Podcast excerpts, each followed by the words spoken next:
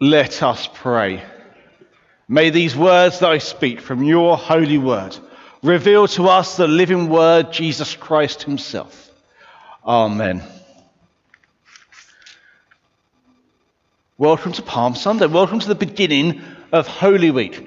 This week where we remember, in some ways, we reenact the last week of Jesus' life, which starts with this entrance into Jerusalem. Jesus enters Jerusalem on the back of a donkey. The Jewish people had been expecting a conqueror who would come on a great white horse, ready to vanquish the Roman army that was there, ready to install the true reign of God's people, restore the kingdom of Israel and Jesus comes on a donkey. Now, those of you who were here last year may have remembered, and for me it was probably the most memorable, one of the most memorable things we did last year, is we reenacted this. We couldn't find, well, we did, we did have a donkey, but we, we didn't want to have a donkey in church because that would just cause a mess. And we thought, how could we play out this idea of the king coming not on a horse, but on something that was ridiculous.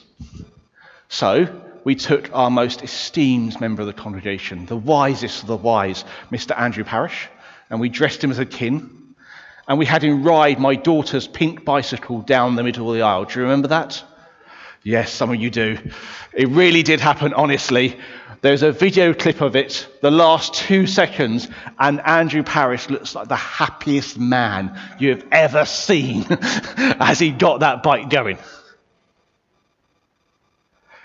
On one level, this image of a donkey being ridden down a steep mountainside was against everything that the people expected. But on another, it was perfectly normal. And I want to explain, explore the normality of it today. So, first, um, some of you have been to uh, Israel. I know there's been a, been a few trips to the Holy Land. You would have walked down the steep hill on the Mount of Olives that goes all the way down.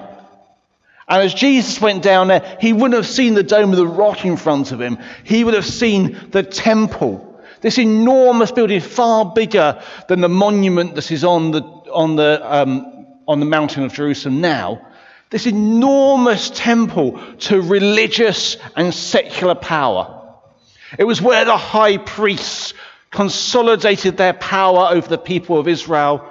It was also something of secular power because Herod the Great had rebuilt it to get favor with the people of Israel to legitimize his rule under the Roman occupation. This great big temple was a symbol of religious and secular oppression of God's people. Next door to the temple, almost as big, was a Roman garrison. A huge place for the soldiers to rest, a barracks that overlooked the temple so that the Romans could keep an eye on all the uprisings that happened at the temple. Because much like today, Jerusalem was a, a, um, a cauldron of, of emotional and religious unrest that any time could erupt and there could be riots. So, as, as, Jesus rides into Jerusalem, he is faced with these images, these real world representations of the power and authority of religion secular power, political power, and military power all in front of him. He may have been able to see the palaces of the high priests and Pontius Pilate, which were opposite each other. And he comes on a donkey. But someone riding to Jerusalem on a donkey, have you always been told that that's something quite strange? A bit like we explored last time, the people were expecting a person on the right horse, and instead they got a man on a donkey. But for the, the people of the time, this would have resonated true with them, because this was not the first time that someone rode into Jerusalem on a donkey. In 2 Samuel chapter 16, it said, When David had passed a little beyond the summit, Ziba, the servant of Mephibosheth, my favorite biblical name, that's other than Jesus. He met him with a couple of donkeys saddled, carrying 200 loaves of bread, 100 branches of raisins, 100 summer fruits, and one skin, skin of wine. The king said to Ziba, Why have you brought these? The Ziba answered, The donkeys are for the king's household to rise, ride. And as the story goes on in 2 Samuel, we see David riding into Jerusalem on a donkey. It's implied in that passage. So David had ridden into Jerusalem on a donkey. In 1 Kings, it says this about King Solomon Take with you the servants of your Lord, and have my son Solomon, this is David speaking, ride on my own mule, and bring him down to Gihon. There let the priest Zadok and the prophet Nathan anoint him king over Israel, blow the trumpet, and say, Long live King Solomon. King David rode into Jerusalem on a donkey. King Solomon rode into Jerusalem on a donkey. Prophets prophesied that kings ride into Jerusalem on a donkey, and then Jesus rides into Jerusalem on a donkey. Going into Jerusalem on a donkey is not as strange as we make it out. The reason why they were expecting someone on a white horse with a big sword was they wanted a conquering king. They wanted a king who would wage a war. The kings who had gone into Jerusalem on a donkey before, Solomon, David, they rode into Jerusalem on donkey because they were already the kings. They were the rightful kings. There was no fight to be had there was no victory that had to be won. Perhaps the reason that Jesus rides in on a donkey is because he is the rightful king of Jerusalem. Despite the fact that Jesus rides in with this temple that in a few years' time is going to be destroyed, that Jesus rides in with this symbol of Roman occupation and the garrison right in front of him, there's going to be that won't last forever. With these palaces before him, Jesus rides in a donkey because he's not there to fight those, because he is the true king. Jesus' kingdom trumps those kingdoms kingdoms of religion that demands works, kingdoms of power that subject people, kingdoms of palaces that draw people's attention to themselves and just need more gold and more taxis. Jesus goes as the true king.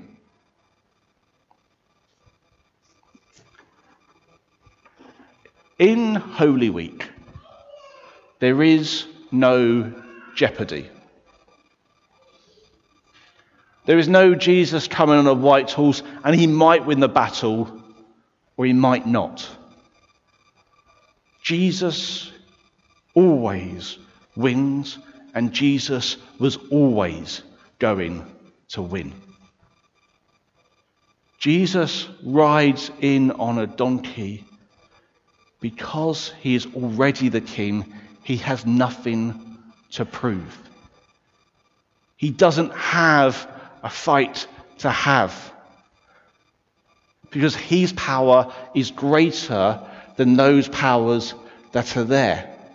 Even though those powers will seize him, flog him, put a crown of thorns upon his head, even though those powers will nail him to a cross and judge him guilty, he still wins because his kingship triumphs all that.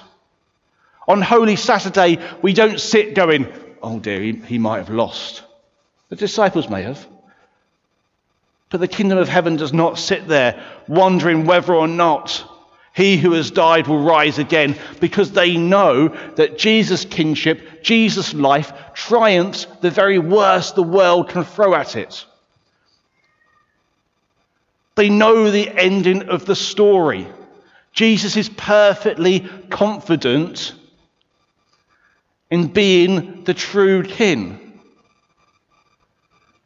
I think this has got two things that we need to learn from this. Firstly, it's for us as a community, as a country, as a, as a, as a wider body of people. Is that I yearn for a church that is confident in the gospel. And normally, when someone says that from the front, they're talking about a church that's going to stand up for some Christian rights, going to stand up for, for, for Christian values. And that's not what I mean. I want to see a church that knows that Jesus is the true king, that no matter which way the world turns, no matter what the world does, we know that at the end, Jesus will have the victory. We know that at the end, he will be the resurrected one, that he will be the judge over all the world because he is the king now. That we stop seeing ourselves in opposition with the world, we stop trying to fight every social change but rather we confidently rest in our Saviour's resurrection and feed the poor, heal the sick, release captives, set the oppressed free, rather than being worried that our kingdom is being eaten away by secular advances. Because, dare I say, the secular kingdom will not win. Because Jesus is the true king because he rides on a donkey and not a white horse, because he has no battle to win. He's there to prove his true kinship. Jesus dies on the cross because it is in his nature to be humble and to serve. Because he could wipe away the forces of darkness with a click of his fingers. But the nature of Jesus is to be humble to the point of death, even death on the cross. And, church, we need to learn this to be a humble people, not a conquering people, for we are more than conquerors. Secondly, it is for us personally. What's going on in your life? What battles are raging in you? What is it that you're desperately trying to fight? What is it that feels that it's held in jeopardy, that you're not sure whether God will win through or won't win through? Because the answer is to die to yourself and allow Christ's love to raise in you, raise in you because he is the king. At the cross, he's defeated the thing that dominates your life at the moment. At his resurrection, he's offering you a life that is more full and more glorious than you could ever possibly imagine. There is no jeopardy in this story. It's not that Christ might make your life new, he will make your life new. It's not that Christ may wipe away those tears of anguish and grief but it's that He will definitely. Maybe not right now, but we see the kingdom of God breaking through. You know the evidence of all this? It's right at the end of that passage we read. I love the end of this passage. It's one of my favorite pieces of the, of the Bible. Jesus has entered Jerusalem, the holiest of cities. He is God incarnate. He's ridden in a donkey in this wonderful image of theatre. There's all these layers of meaning. Jesus strides up to the temple. He comes to this seat of religious and secular power. And you think maybe he's going to fight it. Maybe he's going to strip down all that's wrong with the world and put his kingdom in. And do you know how it ends? That passage? Were you paying attention? It says, The hour was late. So Jesus went back and went to Bethany, which is about, about, about three or four miles away. Jesus was so confident in the message of Holy Week. that He didn't feel the need to overturn tables at that point. He did, well, some, in one versions of the gospel he did. In, he didn't feel the need to, to install himself because he humbled himself to the point of the cross, to death, that we may receive new life because he is the true king. He didn't need to prove himself. So, church, may we stop trying to prove ourselves, but rest in the confidence of the resurrection. And may we all individually know that whatever is in our hearts, God has defeated. And he restores new life. Amen.